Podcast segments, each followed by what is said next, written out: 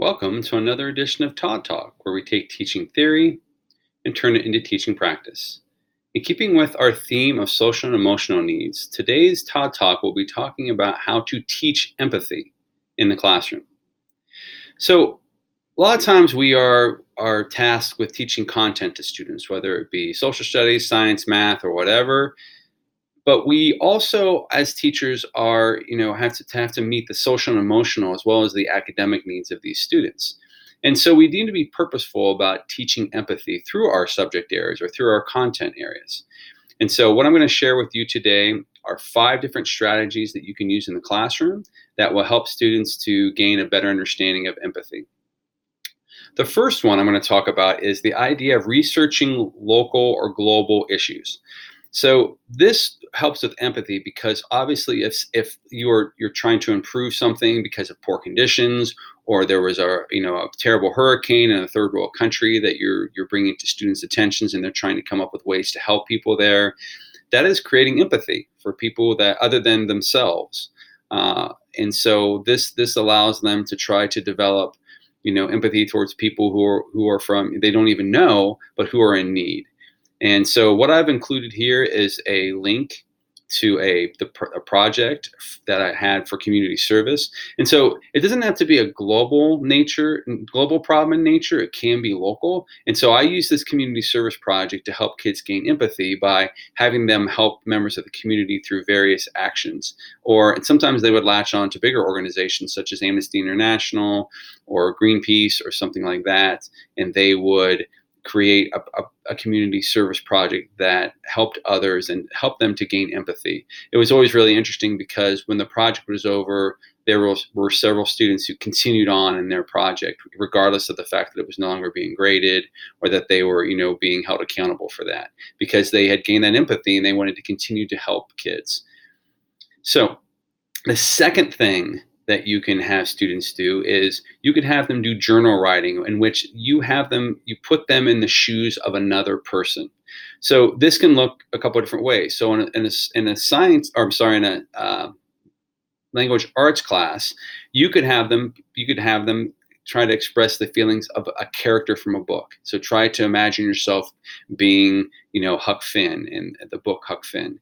And how would you feel about certain things? How would you, react to certain things? But you're creating an empathy for this particular character. In social studies, you can do it through historical figures. So you can say, well, how would George Washington have felt during the American Revolution? How do you think he might have been feeling? And so by putting them in the shoes of another, it really helps them to get an understanding of what others are going through and thus what their challenges are. And it helps them to be more empathetic with those particular, whether they're fictional or non-fictional.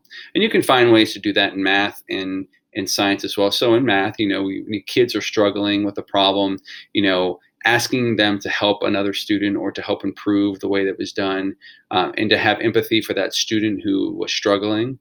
In science class, you can look at ethical issues that you can look through the idea of empathy. So, is cloning necessarily a bad thing if it is helping save the life of someone or a loved one, and so it's causing, when you're looking at ethical issues like that, there can be a lot of empathy involved with when you're looking at both of those sides of the issue. The third thing would be to, for the use of books in your classroom. So whether it's a class-led book or whether it's a one that all the students are reading, but you can find books in which characters are experiencing strife or struggle or whatever, and there are characters that have a lot of empathy, and so you're seeing this empathy practiced. So you can do this at varying levels. So for instance, this book right here is The Sneetches, one of my very favorite, by Dr. Seuss. And the basic idea of The Sneetches, as I'm sure most of you already know, is that there are Sneetches with stars on their bellies and Sneetches who do not have stars on their belly. And the ones without stars feel really bad, and so this guy comes in and offers to put stars on their bellies. And it goes back and forth and back and forth. And by the end of the book, they have gained empathy for each other. That it doesn't matter whether you have a star or not. We are people no matter what. So this would be a really good book to use as a read along with younger students, elementary students. The second book here is kind of middle grade, which is the book Wonder. And Wonder is a book about a child who has a facial deformation. He was born with this, and he's never gone to school yet, and now he's going to try going to school. And so he goes to school, and he meets, of course, people who are not sympathetic and who are bullies, but he also meets a lot of people who are empathetic to what he goes through and what it must be like to have to work with this handicap that he has. It's a really good book for showing empathy, both good and bad. And so that you can see, how people treat each other. A third book, this would be for our high school students, would be a book like Grapes of Wrath. So The Grapes of Wrath by John Steinbeck is about, the Joad family and how they are, sharecroppers, and they're moving from place to place trying to make a living and trying to just survive. And I think the book does a really good job of having you be empathetic to people who were going through the Dust Bowl and the Great Depression and all of the things that were going on in the 20s and 30s when the book was set.